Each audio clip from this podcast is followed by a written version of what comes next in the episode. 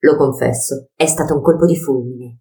Stamattina, molto presto, ho imboccato il sentiero che parte dal parco di Sirolo e sono scesa giù.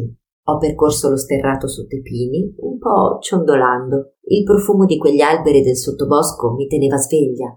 Quando sono arrivata in fondo, un sospiro. Ah! Il sole, appena emerso dall'orizzonte marino, brillava su quella tavola d'acqua. La spiaggia San Michele si scaldava con sfumature rosa e d'oro. Ho tolto le scarpe per sentire la ghiaia sotto i piedi e mi sono incamminata verso sinistra, lungo il bagnasciuga. Seguivo con la coda dell'occhio il fondale sotto l'acqua cristallina della riva. Ho superato le file discrete e ancora silenziose di ombrelloni e sono arrivata laggiù, dove finiscono i passi, dove il monte decide di gettarsi selvaggiamente in acqua.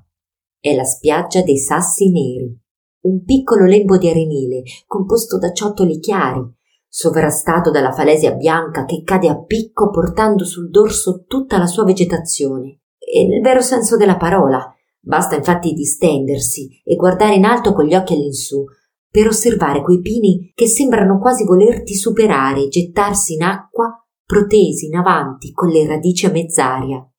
La spiaggia dei Sassi Neri è un angolo di costa prezioso, incontaminato, non c'è nulla e non hai bisogno di nulla immerso completamente nella natura, tra il mare e l'irruenza del pendio del monte. I sassi neri, che danno il nome alla spiaggia, sono delle grandi pietre scure che affiorano dall'acqua e sono pure degli scogli sommersi, ricoperti di alghe o di moscioli, che rendono il colore del mare in quel punto blu cobalto. La calma del mattino, il verde della macchia mediterranea intorno, i gabbiani che volavano a pelo d'acqua, l'andiriviene lento del mare il sole sempre più caldo, la roccia che sorreggeva tutto. Lasciatemi qui, ho pensato.